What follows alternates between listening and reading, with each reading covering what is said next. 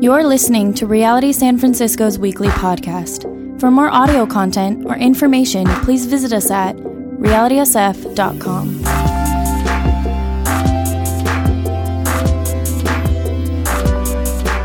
Morning, everyone. Um, if you have a Bible, please turn to the book of Proverbs, chapters various. Um, I'm going to jump around a lot today. Today, last week we talked about God's will. The last two weeks we actually talked about God's will. We talked about um, God guiding us. And I want to tie that into our work. I want to tie that into our jobs. I want to tie that into our vocation. Or, as some would say, I want to tie it into our calling in life. And so, let me read some various Proverbs today, and then I'll pray and we'll get started. Do you see someone skilled in their work? They will serve before kings, they will not serve before the obscure. Go to the ant, you sluggard. Consider its ways and be wise. It has no commander, no overseer or ruler, yet it stores its provisions in the summer and gathers its food in harvest at harvest. How long will you lie there, O you sluggard? When will you get up from your sleep? A little sleep, a little slumber, a little folding of the hands to rest, and poverty will come on you like a thief, and scarcity like an armed man. As a door turns on its hinges, so a sluggard turns on his bed.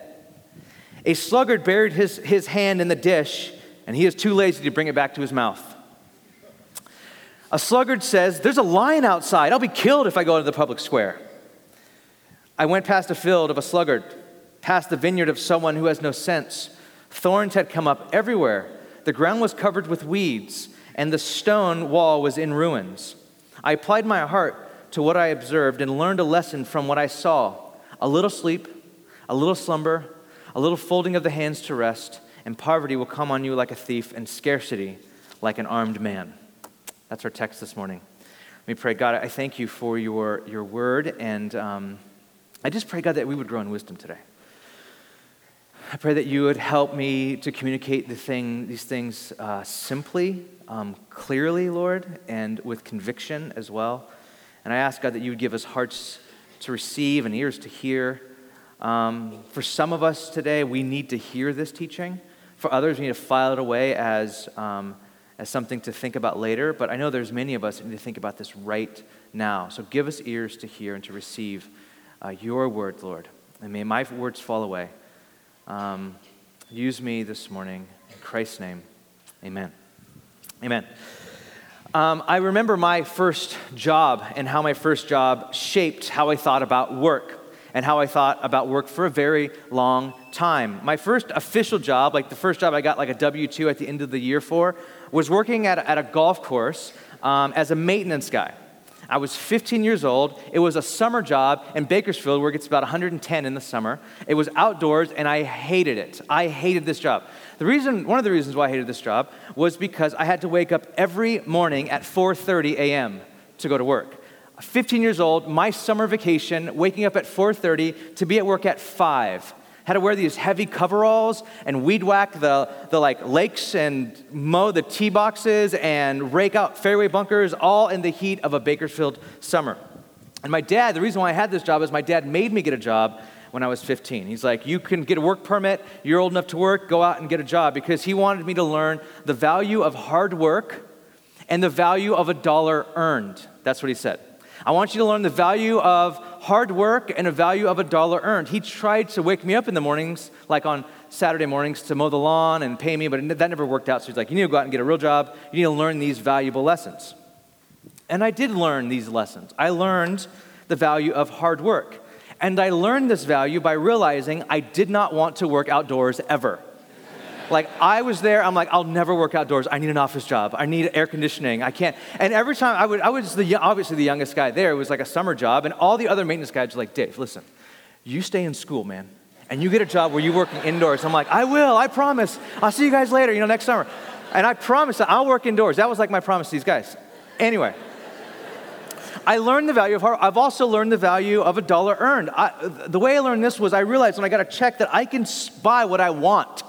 Like it's my, I work and I hate, I hate, I hate going to work that early and I hate being out, outside in the, in the sun, but I got a check and I can buy what I wanted. I also learned how to goof off, how to waste time during work, how to get out of work while working. How the real goal of work, like the real goal of all work, was to be done with work. I mean, not like done with a, a, your job, but like try to get out of work or to get off of work. Like you worked for the weekends. That's what I learned. You put in a really hard five day, six day work week to have that day off or till 5 p.m. or whatever you got off. Work was ultimately about not working. Work was ultimately about how to retire or to never work again. And the goal of work, I learned when I was young, was to not work. Now, when I became a Christian, I learned to work a little differently. I became a Christian a few years later. Um, I learned to be more honest at my work, um, to try harder for the glory of God because God's always watching me, sort of thing, um, to cuss less at work, that sort of stuff. but how are we really supposed to see our work? Because I think a lot of us, you might have this, you might not admit maybe as, as blatant as I did right then, but you might think that I work right now to become financially independent so I'll never have to work again. I work for Saturdays and Sundays. I work for vacation. I work for time off. I work for that paycheck so I can do what I want. How are we really supposed to see work? What is work all about? Is it about the money? Is it about retirement or financial independence? Or is it about the weekend or supporting our family or doing what we love? What is work really about? The book of Proverbs has a lot to say about our work. And what it does throughout the book is contrast the diligent worker with the sluggard. Okay? Can we bring this word back, sluggard? This word is so awesome. I just mental picture of like some greasy, slothy person who moves really slow and always looks high and has like Cheetos on his shirt. Like just that, oh, uh, you know, that slow, sluggard sort of person. It's the lazy person. And we read several proverbs this morning that contrasted the diligent person with the sluggard, the lazy person. The lazy person or the sluggard is the, the sluggard is the funnest person for the sages to pick on. The sages, sages saved all their best comedic material for lazy people. It's like, okay, all the funny proverbs, those are for the lazy ones, okay? Like they used, they saved all their comedic material for them. Look at a couple of them. This is really funny. No one really laughed when I read them. I don't know why. You might not have been paying attention, but it was funny. As a door turns on its hinges, so a sluggard on his bed. That's funny. like a, a, door on a hinge like this. How does a sluggard just back turning in bed? Does he ever get out of bed? Is he, he's not just anchored to his bed, he's hinged to his bed. Doesn't ever leave bed, he's hinged to it, and he just keeps turning over. T- the alarm goes off, just snooze, over. Again, snooze, over. A sluggard never wanting to get out of bed. Just a great mental picture. The next verse is a sluggard buries his hand in, in the dish and he's just so lazy he can't bring it back to his mouth. That's a, it's like you open a bag of chips, you're like, oh, that was hard, I'm over it. I can't do this. I just can't. It's just a great mental picture. But what they're saying, what the, what the sages are saying, is that he, ne- he doesn't ever get out of bed. He or she is always making up some, some reason to stay in bed longer, a little, a little, a little, if you read those Proverbs, a little sleep, a little slumber, a little of the folding of the hands. I don't know what that means, really. If it's, but it's like a little, a little, and it's not this huge, giant leap of going, I'm not going to do anything ever again. Just small, incremental steps. Sleeping in a little bit more, a little bit more sleep, a little bit more slumber, a little, a little, a little, and they're taken over. It's also talking about how a sluggard, a lazy person, starts a job, but he never finishes the job. They start, they're great at starting things, but they can never see it through. They're great at pouring a bowl of cereal, but they're too lazy to eat it. And it's a very great analogy, and that's what he's saying. The next one is a sluggard says, There's a lion outside, all right? I'm not gonna get killed in the public square, I'm staying inside. Like he makes up excuses. Like, are you going to work? No, there's like people out there that wanna kill me. Like, the buses are like filled with people that can like stab you and like there's dirty i can't i can't go outside. I'm staying at home today. I'm not i'm calling in from work because there's lions in the street. And a sluggard a lazy person makes up excuses. See the sluggard sees work and it's the way that and what proverbs was saying is that there's a certain way a lazy person or a sluggard who isn't just like lazy but it's their perspective of work the way people see work the sages say that a sluggard sees work as nothing more than a necessary inconvenience en route to the true goal of life. And the true goal of life is not working. Life is about not working. So I go, I get through work, or I put off work, and I shortcut work. I do whatever I can to get through or get to the place where I'm not working. And then, what commentators call the most insulting thing that it says in Proverbs to a sluggard is it tells the sluggard to go and observe the ant, to go and learn from the ant. The ant, the smallest and mindless, most mindless observable creatures in the world. It's like you go to, you're so dumb that you can go to an ant and learn. This is what it says. Look at verse 6 in chapter 6. Go to the ant, you sluggard. I mean, how insulting. The, the crown glory of God's creation is to go to an ant, and then by watching an ant, you're like, oh, I see the meaning of life now. like, that's how unwise you are. But there's a lot of wisdom in this. Consider an ant's ways and be wise. Consider its ways. It has no commander, no overseer or ruler, yet it stores its provisions in the summer and gathers its food in the harvest. Now, what are we to learn from the ant? The ant, it, what, what the, the sages are saying here is the ant was created to work not mindlessly, but the ant was created instinctively to work. It needs no one watching them. It needs, it needs no one to make sure that they're, do, they're doing the work right. They need no incentives. You don't see, you don't watch an ant farmer watch ants and see like ants with like a supervisor white coat or something going this way, everyone this way, like helmets on and stuff. You don't see that. You don't see ones with whips and like go this. Like you don't see any of that. They just all march. They all do what they're supposed to do. And there is no incentives for ants. They're not like we're working for the weekend. They're doing all of this because they were created to work. And they were created to work for the common good. When you get an ant farm, you don't see them building their own little ant condos. You see them all working together for the common good. They build a farm, a community, and all of this is instinctive. All of this was, was, was like born in their created sort of being. And so the sages are saying to us go to the ant and learn that they were created in some glorious way to work for the common good. And they don't need incentives. They don't need people whipping them. They don't need people saying, you better do this, you better do that. They don't need foremans or bosses. They can actually, there's something inside of them that goes, I am working for the common good. That's what I'm here to do. Now, we were created in the image of God, you and I. The Bible says this in Genesis chapter 1 and 2. It's called the Imago Dei. We are created in God's image, and therefore, we were created to work. Work is pre fall that is, it was there before sin entered the world. Bef- when everything was perfect, Adam and Eve were in the garden. God put Adam and Eve in the garden to work and to keep it. There was work in the garden. Work is a part of our created nature, a part of our created order. Work is part of the garden plan. Work isn't bad. Work isn't just about money. Work is not just about not working. Most of us have an idea of work as it being bad, it's a necessary evil. And the only way really through work is through work. We're like, we gotta work. We gotta work to retire. We gotta work for that vacation. We gotta work for the weekend. So the only way to Friday is Monday. That's what we think. It's like, I gotta start Monday because the sooner I start Monday, I can get to Friday and get off of work and do what I want to do with my life. But this is, we see work like as the valley of the shadow of death. We have to go through it. It's like, ah, oh, work. It's this drudgery, it's the valley of the shadow of death. I heard someone before tell me that they wanted to work so they can retire by 30. They wanted to make so much money that they can not work by 30. And all of us in here, if I was to say it to you, you're like, and everyone said, Amen. Like that would be a great, but that's seeing work in such a wrong way. That's not how we're to see our work, especially as people, the people of God. That is not how we're supposed to see our work. Let me fast forward to the very end of everything.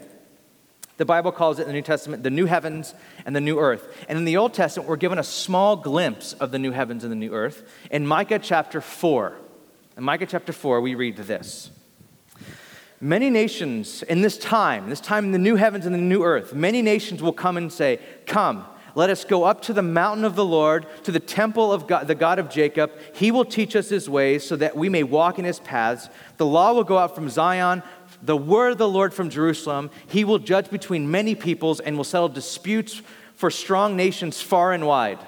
Then it says this this is a very, very commonly quoted verse. At that time, they will beat their swords into plowshares and their, and their spears into pruning hooks. Nation will not take up sword against nation, nor will they train for war anymore. Everyone will sit under their own vine, under their own fig tree, and no one will make them afraid, for the Lord Almighty has spoken. It's a beautiful passage of scripture about the new heavens and the new earth. How, when Christ makes all things new again, this is how it'll be. Some major points to take away here. The first is that there will be peace in the new heavens and the new earth. We will take our swords and our spears, our weapons, and turn them into farming equipment. We will trade war for agriculture. But here's the obvious point. If you're following along, you might have already gotten there. The obvious point is that there will be work. You will have your plowshare not just to hold. You're not going to be in the new heavens and the new earth like, why are you holding that shovel? I don't know. like, gave me a shovel. Like, I had a gun, but now I have a shovel. I don't know what to do with it. You're going to work in the new heavens and the new earth. Like, you're going to have plow, we're going to be plowshares and pruning. There's going to be farming. There's going to be all kinds of great, great things. There won't be, obviously, there'll be no more thorns or thistles. There'll be no more threat of war or people trolling or people suing or people stealing. It'll be glorious, but there will be work. There will be commerce in the new heavens and new earth, but commerce will be redeemed. There will be farming, but it will be redeemed. There will be uh, architecture, but it will be redeemed. There will be music, but it will be redeemed. There will be technology, but it will be redeemed. You will all have jobs in the new heavens and the new earth. I will probably be the only one without a job. My job is obsolete in the new heavens and new earth. and the reason why it's obsolete, if you look at verse 10, look at verse 2. Come, let us go up to the mountain of the Lord, the temple of God of Jacob, and he who teaches his ways. We all go to Jerusalem for church. I don't know how we get there so fast. Teleportation, that might be a thing in heaven. Wings, I have no idea. We got new bodies or upgraded, I don't know. But we all, I mean, my, but I get a new job and I can't wait. It's gonna be really fun. I have a lot of suggestions um, the new heavens and new earth. Okay, so the Bible starts where we're working, right? I mean, God is a God who works. He's working, creating at the very beginning of the Bible, the opening, Genesis chapter 1, verse 1, God is working. He's creating. He's building. He's creating. He's, he's shaping and forming animals. He's shaping and forming us. He's planting us in a garden. Then he says, You're made in my image and I want you to work. And then if you fast forward to the very end, the new heavens and the new earth, you and I are working. Work is glorious. Work is good. Work is a part of how we were made in the image of God. Now let's take this back down to earth. How do we work today, though? How are we supposed to work today? Dorothy Sayers, a British author from a generation ago, has this very, very famous quote where it's in pretty much every vocational book that I'll read, and it says this In nothing has the church so lost her hold on reality as in her failure to understand and respect the secular vocation. And nothing has the church so lost her hold on reality as her failure to understand and respect the secular vocation. I know that in a room like this, there are many of you, maybe not all of you, but many of you who love your work. And you may not feel like you have a secular vocation, like it's drudgery, like it's unspiritual. But I would say, I, I think, I actually do think that you see your job as secular vocations. Even though you might love them, I believe that you think you, you see your jobs as secular vocations. Let me explain to you why I think that. We think, you may think, that work is work. I work for a paycheck. And my serving Jesus happens when I get off of work and I go to the TL and serve. I, my work is work, and then we work, and that's, I have a job or career, and that's secular, and then I serve, and that's spiritual. I love my work, I love my job, I do it for a paycheck, I do it because I love finance or technology or music or art, but then after I'm done with what I love to do, I have to go serve. I have to give back. This is what we think. I have to give back because deep down we think work is about us. When we work and we love our jobs, we feel guilty. We feel guilty. We're like, oh, it's not really spiritual. I'm doing what I love to do. It's not really spiritual. And so after I'm done working, I better go serve in the TL and do something in the tenderloin, or else I'll feel real. I need balance. I need to serve like the, the job and the career and make the money, but I also have to serve God. And serving God happens outside of my work. This is how a lot of us think. This is a, I, now I want you to still serve in the TL, but I want you to do it in a healthy way. And the way I want you to do it is I think Dorothy Sayers would say, you, she would say that you've lost your grip on reality. She would say there is no secular work. It's all sacred if you do it rightly. All work is sacred work. All work is God's work. However, there are some things you should not do. There's some jobs you should not take as a Christian. Like that's an obvious one. Like don't be a warlord or a bank robber. I mean, that's kind of obvious. Um, but let me show you what, how Proverbs looks at work. This is the most, probably the, the most affirming passage on work in Proverbs. Uh, Proverbs 22, verse 29. It says, Do you see someone skilled in their work? Do you see someone gifted? Another way to say skilled there in Proverbs is gifted. Do you see someone gifted or skilled in their work? They will serve before kings, they will not serve before the obscure. Keep that verse up for a minute. What this verse is talking about is talking about vocation. This verse is talking about commission. The word for work there, um, Bruce Waltke translates the word work as commission.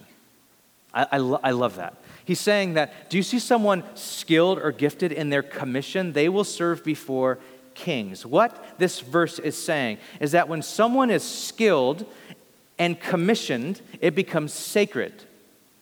And you become in the service of kings. See, when kings would hire you to do something, they wouldn't hire you, you work for the king, you would be commissioned by the king.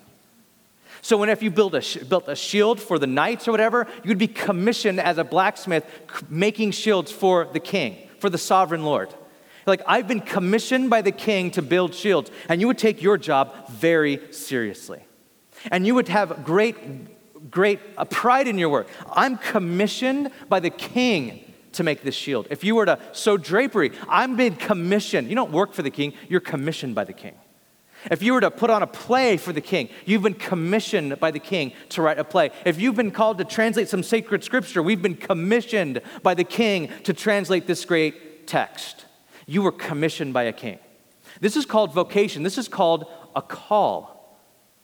When you, when you match your, your skills or your gifts with what God has maybe gifted you to do, your, your, your work doesn't just become work anymore, it becomes like a divine call. It becomes a commissioning. It becomes like, I'm not just doing this for me. I'm not just doing this for San Francisco. I'm not just doing this to support my family. I've been commissioned by God to do this. And I'm going to take my work very, very seriously. This is talking about vocation. This is talking about being on, if you're commissioned by a king, you are on a mission. This is your mission. It, it, completely changes the way you see work. You're not working for a paycheck, though most of us in here, if we were honest, that's why we go to work. That's what we really want. What's the, what's the pay package? Is there a good work life balance? Can I take out of here? Can I have free lunches? Or whatever it is. And if we're really honest, that's what we do, but do we see our work as commissioned by God? Like, God has given me this to do. Like, I'm here, He's matched my gift sets and my talents and my education with this job, and I, though I do get paid for it, this is what I'm called, this is what I'm here to do. This is what I'm here to do. It's vocation. That word vocation is not a word we use often. It comes from the Latin word, to, word meaning voice. This is where we get calling.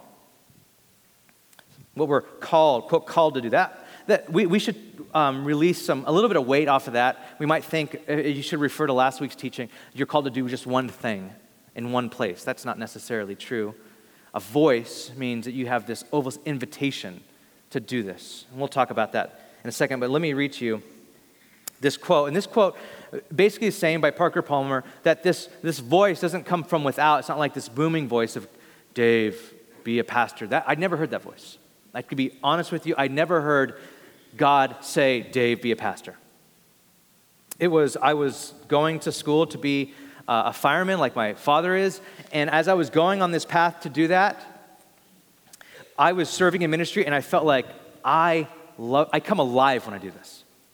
I come, I, I love doing it, and I want to give my life to it. And then through that, God led me to it. But it wasn't this, vo- this call, it was a calling from within. It wasn't this calling outside, and Parker Palmer talks about that. Parker Palmer, that's a tongue twister. And, and let your life speak. This is, let me just quote. He says, Vocation does not come from willfulness. This is really important. This is a really profound statement, okay? Vocation does not come from willfulness. willfulness. What he means by that is sometimes we will to do something, we want to do something. We have a will, we're like, I want to do that, I want to do that. But sometimes that's not where vocation comes from, not from our willfulness, like, I'm going to do that thing because right now this, this job in, in, in San Francisco is sexy. I want to do that one job because it's so sexy. That's not where it comes from. It comes from listening. I must listen to my life and try to understand what, is, what it is truly about, quite apart from what I would like it to be about, or my life will never represent anything real in the world. A lot of us in here are like, well, this job is sexy and it makes a lot of money, I'll do that. But you're denying the very thing that you, that you know inside that I, I love what you love doing, what you were almost created to do. He says, um, no matter how earnest my intentions, that insight is hidden in the word vocation itself, which is rooted in the Latin for voice. Vocation does not mean a goal that I pursue, it means a calling that I hear. Before I can tell my life what I want to do with it, I must listen to my life telling me who I am. I must listen for the truths and the values at the heart of my own identity, not the standards by which I must live, but the standards by which I cannot help but live if I am living my own life. Guys, this is talking about vocation. I'm not talking about morality here. I'm not saying, well, this is who I am. I'm going to totally just do what the. Like, this is talking about vocation. This is talking about how you live and how you work. You have to be true to your own life. I think the goal of vocation is to live your own God given life. The goal of vocation is for you to live your own God given life. There is limits and potentials in every single person in here. And sometimes your limits teach you more about how God wired you, how God made you, than your potentials. We, we live in a world that says you have endless potentials, do whatever you want to do. But God's like, no, I've actually wired you a certain way. I've given you limits and I've given you potentials. Would you listen to that voice within? This is my personal, my own calling to vocational ministry was a calling from within. So, how does our work become a calling? How does it become a vocation? Our work becomes vocation first as our work echoes God's work. Now, this is where I want you to like think with me. Your work should echo God's work. Now, some of you in here, when I say that, you think, uh, for my work to echo God's work, then I have to be a pastor, is what you're saying. I have to quit and do something in the ministry, is what you're saying. That's not what I'm saying at all. Jesus said, when he was uh, trying to, where, where he was getting insulted for healing someone on the Sabbath, he said, My Father is always at work, and he is working until this very day.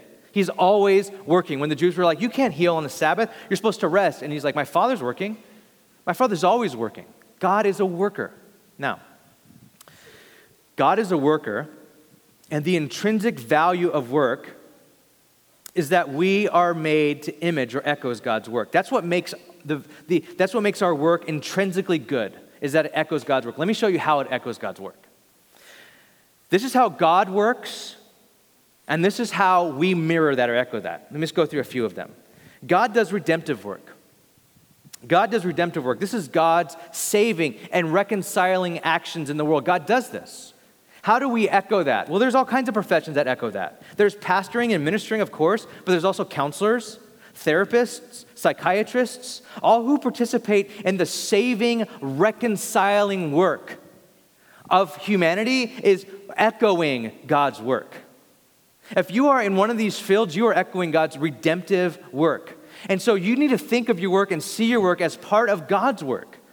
That's what makes it intrinsically good. Not that you're just an honest psychiatrist, though that does help, but that you are echoing the very work of God. God is at work right now in reconciling people.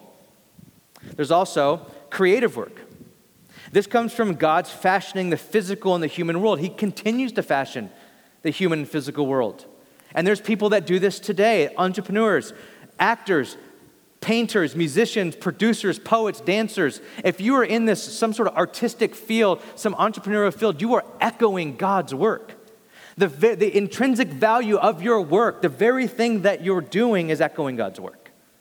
When you're dancing, when you're creating, you are echoing God's creative work. God is at work to this very day creating, and you are joining that. Do you see? There's also providential work. And this is God's provision for sustaining of humans and creation, which includes conserving and sustaining and replenishing. God's doing that to this very day. Now, if you're in pu- a public worker, you're echoing this. If you're a policymaker, a shopkeeper, a farmer, a repairman, an engineer, a chef, a tailor, God bless tailors, finances, electricians, carpenters, technology, baristas, whatever, when you're in this field, the very thing that you're doing is intrinsically God's work. It's in, the, the thing that you're doing as a, as a policymaker in, in, in the Bay Area is intrinsically the work of God. It's God's providential work sustaining human, human flourishing, sustaining creation. There's also justice work, God's maintenance of justice in the world. And there's judges and lawyers, lawyers and paralegals and city managers and prison guards and peace officers and diplomats and supervisors. All of these sort of people, intrinsically, their work intrinsically echoes God's justice work in the world. If you are in any of these fields, the very nature of you being in this field is echoing God's work. You are taking up the work of God. There's also compassionate work, God's involvement in comforting and healing and guiding the world today. And doctors and nurses and paramedics and psychologists and social workers and nonprofit directors, you are all doing this. Intrinsically, by the fact that you're doing it, you're participating in the compassionate work of God that He is doing in the world right now. And there's revelatory work God's work to enlighten with truth. There's pastors again. I put pastors in there twice because I wanted to feel good about myself. Pastors and scientists and educators and journalists and scholars and writers, you are all part of God's revelatory work. God is at work right now revealing truth to the world, revealing who He is, the, char- the characteristics of how He made the world, and scientists are a part of that. If you are a scientist in here and you're thinking, well, my work doesn't doesn't coalesce with God's work. My work is, is like actually antithetical to God's work. No, it's not at all. God is at work right now revealing who He is, how He made everything, and scientists are on the cutting, the bleeding edge of all of this. Your work is intrinsically, you have to realize first that your work is intrinsically God's work. I would add, being a parent is all of these works combined. That great work of being a mom or a dad, are taking all of redemptive, creative, uh, providential, judicial, a lot of times, um, compassionate, revelatory. It's all of those works, like in shepherding a child. It's a beautiful thing. Now, when we normally hear about faith and work, we forget about the intrinsic value of work. I just want to give you that again. I want you to receive that as a gift. This morning, I, when, I th- when we talk about faith and work, it's not like faith and work, that means I have to like evangelize everyone in my office. That means I have to be like like I have to just be the honest, whatever I do, the honest engineer. Yes, those are all true. I mean, maybe don't evangelize everyone in your work. Wait for God to open up a door, but that's a whole different sermon. But what you should be doing is, first of all, realizing the intrinsic value of your work. Working as an engineer has intrinsic value, it is actually partnering with God. As you are doing these things, how work is a part of God's working this very day is so important to understand. So it's not just how we work, like honest and diligent and well. It's what we're doing has value because it's what God is doing this very day. Now, to say that there is no secular or sacred divide is not the same thing as saying that, there, that all secular pursuit is equally worthy. And that's not true at all. There are some jobs that are out of bounds. That's morally out of bounds, and that is that you should know that. I mean, I, can't list all of them right now, but there's some things you're like, that's morally out of bounds. I can't do that. But I will also say this, and maybe you need to hear this as well, especially in a room like this. There are some jobs that are plain unwise for followers of Jesus to have. They're just unwise. That you really need to seek wisdom and go, Am I adding to human flourishing? Am I really partnering with God and the intrinsic value of who God is and then making him known in the world through this thing? Am I really adding to human flourishing? Or am I caught up in making money and making the next thing? And does the world really need the next thing? Am I, do, am I partnering? Some of you guys need to really think heavily through that. And we'll talk about why in a second. But not only are some jobs morally out of bounds, we have to be wise. We can't waste time Now, the journey, the goal is to find the what's called the vocational sweet spot. So I have another diagram for you today that I got from the book I just read. Um, this is a really fun one. It's the vocational sweet spot that I think that a lot of people, not everyone, I, will add one caveat to this. For some of us, this is not a reality. You will never, ever, ever find the vocational sweet spot. You can always look for it, and that's fine. But as you look through these, the priorities of God and the, the world's need, meaning your family's need, trumps anything else. And that's completely okay. I'm teaching this sermon in a different way than I teach it in probably any other city. But I would imagine for a lot of us in here, for a lot, we can be looking for that vocational sweet spot. Now, the vocational sweet spot is when we look at God's priorities. And God's priorities are the ones that we, I read a second ago. God's priorities always have to do with loving God and loving neighbor. God's priorities always have to do with, with servant leadership. Jesus said, I come among you to be a servant. I didn't come to be served, but to serve. So, whatever you do runs the filter of the priorities of God, bringing about human flourishing. But also, what we have to factor in there is my passions and my gifts. How has God wired you? What kind of passions do you have? What kind of gift set do you have? How has God wired you, made you, and gifted you? I mean, you might need other people in your life to tell you that. But the last thing is the world's needs. What does the world need? And then how does what God's gifted you to do fit into the world's needs? Though I will say the world has every need. Like, you're like, what does the world need? Everything, right? Like, you can't name one thing the world doesn't need. But how has God gifted you, and how has God prioritized your life in a certain bin, in a certain way, to go, this, the world has needs, the world has many needs, but this one need, I want to live my life to meet this need because God has so prioritized my life and gifted me this way. Frederick Buechner, one of my favorite writers, says this very famous one, probably his very famous quotes. He says, The place God calls you to be is the place where your deepest gladness and the world's hunger meet. That is money. The place that God calls you is a place where your deepest gladness, your passions, your desires, how God has wired you, and the world's deepest hunger come together. Now, notice what Buechner says first, he starts off with self and moves towards the needs of the world. I think Buechner wisely starts with vocation, not the world's need, because the world has every need. But how am I supposed to, how am I supposed to uniquely meet my human self supposed to, supposed to meet the world's needs? Knowing that I've been put on here with the gifts that God has created me for.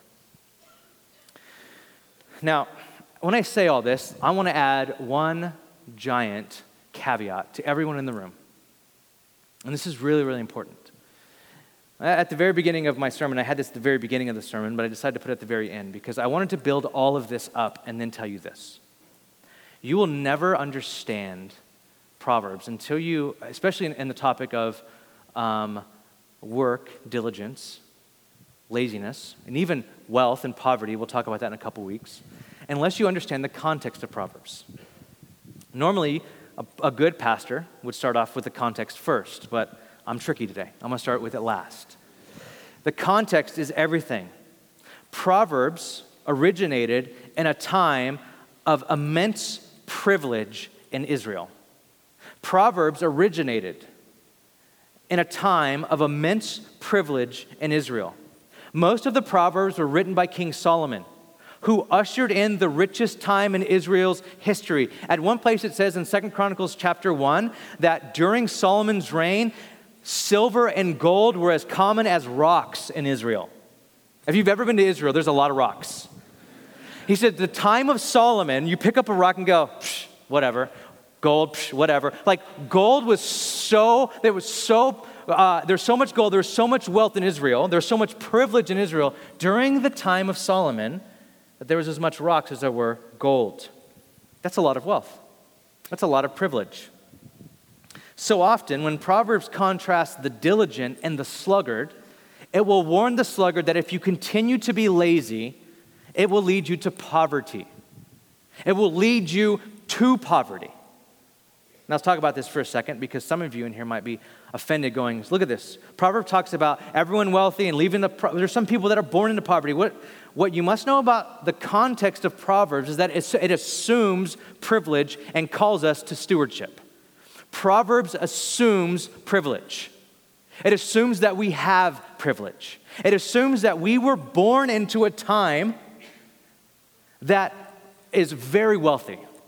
Proverbs originated in a time when Israel was cra- had crazy wealth. And the reason why it says laziness will lead to poverty is because it assumes that even the lazy had privilege. They had advantage, and they were not to waste that advantage. One historian writes this For Proverbs to remain true, even as generalizations, one must, one must have general control over one's work, life, and family with no severe systemic social problems. What this historian notices, and what this historian points out, is that the context of Proverbs was written in such a place that everyone had privilege. It would assume that you had control over even if you wanted to work or didn't want to work. You weren't enslaved. It, it, it assumed that you had something. So when he's saying that Proverbs, when he's saying this for the Proverbs, to even work, it assumes that poverty wasn't caused at this time by severe systemic social problems that the listener of Proverbs had a general control over the way they worked or even if they wanted to work or not. So listen to this. Look at Proverbs 24. I went past a field of a sluggard, past the vineyard of someone who has no sense. Thorns had come up everywhere, and the ground was covered with weeds, and the stone wall was in ruins. I applied my heart to what I observed, and I learned a lesson from what I saw a little sleep, a little slumber, slumber a little folding the hands to rest, and poverty will come on you like a thief. Now, what I notice here, if I'm observing this, what is a sluggard doing with a vineyard? Ever think about that? You're like, whoa, whoa, wait. I can't even afford a vineyard. How does a sluggard have a vineyard? What it assumes, what it assumes is that Israel had such immense privilege that even lazy people had great wealth. And you know what they were doing with their wealth and their privilege and their responsibility? They were squandering it. They weren't good stewards of it. Guys, we live, and the reason why I can say that most of us in here can choose our jobs because most of us in here can. You could probably quit your job right now and go and take, gosh, I hear this all the time. This is the, I don't hear this anywhere else in the world. I, I mean, not that I go around the world every day, but I hear a lot of stories. This is the only place I've ever heard, like, hey, I just, I just quit my job. I'm taking like six months off. I'm just gonna try to see what I'm doing next. I'm like, how, how do you afford to take six months off? How, how do you even afford to live here? And then take six months off to decide what you wanna do. We, you guys have crazy privilege insane privilege where you can choose your job. Like, I'm in tech, but I don't really, I want to do finance. I don't know if, I'm going to do the arts. And you guys can choose what you want. Are you kidding me? That is such crazy, and say all you want about how hard it is to live here. You are privileged. You're very privileged. But some of you are lazy. Some of you in here are squandering your privilege. Some of you in here, your proverbial vineyard is all covered with weeds, your walls torn down, you have no self control at all. You are wasting your privilege. The first thing that you have to realize that Proverbs says the reason why lazy people go to poverty is because they're not stewarding rightly what God's given them. Jesus tells this striking parable at the end of Matthew. It's called the parable of the talents, one of the most famous parables that he ever tells. He says, I give a bag of gold to everyone, everyone different, everyone has different talents, and then, and then everyone, there's three people, not everyone, three guys, three people, and two of them come back and go, We, we worked with what you gave us and we, we have more now. We were good. St-. And Jesus says to them, Well done, my good and faithful servant. Good and faithful. You were faithful with little, I will make you faithful with much. I gave you this thing, this small thing, this gift, this privilege. You were born into a time and you live in a city with crazy, insane privilege, and you are using it, and you used it for my glory and the good of society. Well done, good and faithful servant. Enter into the joy of your master. And then the third one said, I was so afraid of you, I didn't even know what to expect. I didn't even know who you were. I heard that you reap where you did not sow. I heard that you, you, you took where you did not put in. Like he's basically calling him a wicked master. He's like, I heard you were just a mean, harsh person. So I buried it. I didn't do anything with it. Here it is. Here's your, your, your share back. And, and Jesus says in the parable, he's like, You wicked and lazy servant. You, squan- you squandered what I gave you? First of all, you don't even know who I am. I'm not. I'm not that person. I'm not, I don't reap where I have not. So I don't do that. You have no idea who I am, do you? You are wicked and you're a lazy servant. I gave you this great wealth, this great gift, this great opportunity, and you squandered it. Church, the warning for us today, the warning I felt like I wanted to get to to the end of this sermon and tell you is that you have a lot of privilege. Probably people that listen online or a podcast, they don't have the privilege you have. They might hear this and get really, really, really jealous, going, wait, they can choose their jobs there? They can like quit and then take time off and then go work where they want to work? You have insane privilege. Do not waste it. Do not waste what God's given you. Do not be lazy. Do not be a sluggard. Do not think of your work as just for you, just for yourself, for your stuff, for your things. Do not waste. We must steward our privilege well. Now, how do we keep that statement from crushing us, okay? How do we keep what I just said from, I mean, I can end right here and I guarantee the prayer carpets will be full. that would be a really good way to end the sermon. I just drop the mic and go, deal with it, people, and I just leave. and the prayer teams we packed, and down here, why God, just everyone just, you know, weeping and gnashing of teeth. Um, but how do we keep that statement from crushing us? Because it can. It, that can totally crush us. You're like, what are you saying? Like, I have that sort of responsibility. Who can do that well? Who can stand before a king?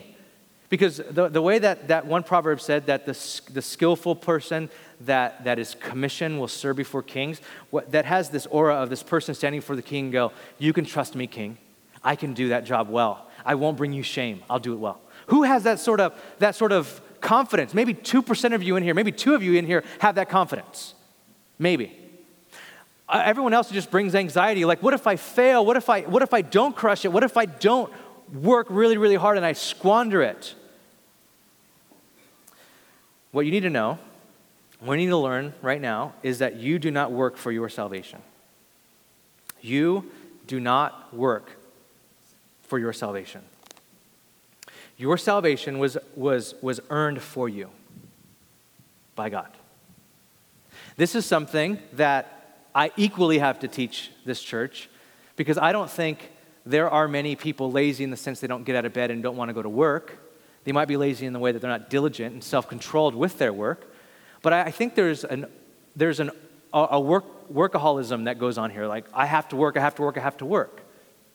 And I fall into that as well. Recently, um, I don't think I told this story here before. Um, if I have, just bear with me. Recently, I was invited to do a, um, a speaking thing in LA, and it was like a, felt like a, um, a, a, really good opportunity. And, uh, and so I, I, I accepted it and um, it was a, almost a really, it was kind of, to me, a big deal, if I could say that without sounding super stupid. Um, and so I, I, go down, down south and I do this thing, and, um, and I absolutely bomb. Like, it was horrible. Like, horrible. I, I've, I've spoke a, a lot of times, a lot of places, and I've seen people do really good, and I've seen people really bomb. And I know what it feels like to bomb, and I completely did it to where I was, I was embarrassed um, and then as soon as I got done speaking, I like grabbed my bag and I walked right out of the room and I got on a, on, on a, in a cab to go back to the airport. And I started having a panic attack, like full on panic attack. Like, like um, the left side of my body went numb. I couldn't see straight. Like my heart was palpitating. I was going, I felt like my heart was going to explode. I was having a full on panic attack. And I finally get on the plane. I'm flying home back to San Francisco. And um, I start just really reflecting on what the heck went wrong. And I heard, I heard God say, Why are you still trying to prove yourself through your work? Why are you still trying to prove yourself? Why are you still trying to prove your worth through what you do? I was, do- and the, here's the irony I was actually teaching on how we're not supposed to do that. I'm not joking. Like I was teaching on, guys, we're not supposed to find our identity in what we do. All the while I was doing that. And I I did a horrible job and I had a panic attack because God was and then God said, You're still you're still doing that, aren't you? See, I think this is this is the way that we're we're free.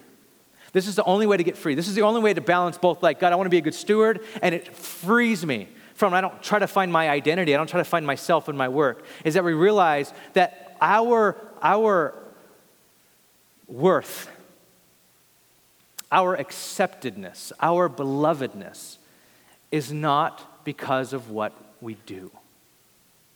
It's given to us by God. And so, Paul the Apostle ties work with who we are right here in Ephesians. In Ephesians 2, he says this in verse 8 For it is by grace you have been saved. For it is by grace you've been saved through faith, and that is not from yourself, it is a gift of God. You are not saved by your work, eh, you are not saved by your effort. You are saved by the grace of God, not by works so that no one can boast, so that you, can, you can't stand before God one day and say, God, I killed it, didn't I? like, I deserve, let me in, let me in. Like, I, I, know some of us want to do, like, do you see what, you know all this stuff? Like, I, let, I, I deserve, no one can boast. Then he says this For we are God's workmanship, we are God's handiwork. Here is the most freeing, most amazing, most brilliant thing I'll say today that you are God's work. You are. You are God's, and the word there is poiema. It's like where the word poem comes from. Like you are God's handiwork, his work of art, his masterpiece. Get as cheesy as you want with that illustration, whatever. You are God's work. He, and he's created you. And he's created you with gifts, and you are going to fail and you are gonna you're, you're, you're, gonna stumble through this thing and god's promise to you is that hey i'm, I'm working on you still like you can you could bomb in southern california and then i'll speak to you on the plane and i'll correct the way you're going because you're my work i'm working on you we have work we're to be stewards of but at the same time god's working on us God's changing our hearts. God's changing our appetites. God's changing the way that we see the world. God's changing our passions to line up with His. God's at work in us, for we are God's workmanship, created in Christ Jesus to do good works, which God has prepared in advance for us to do.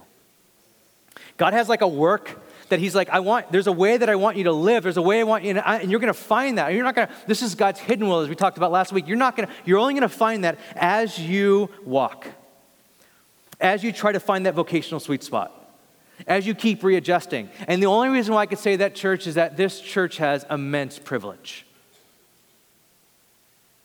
Don't squander that. Be faithful with that. But keep it in right perspective. You are God's work. God, I thank you for these things, these truths. Help us, God, to see work differently, to see vocation differently, to see our calling differently, God. And I pray that we would all hear the voice of God this morning, all of us, would hear the voice of God that we are your work. That we are your work, God. That you're working on us. That you're working through us.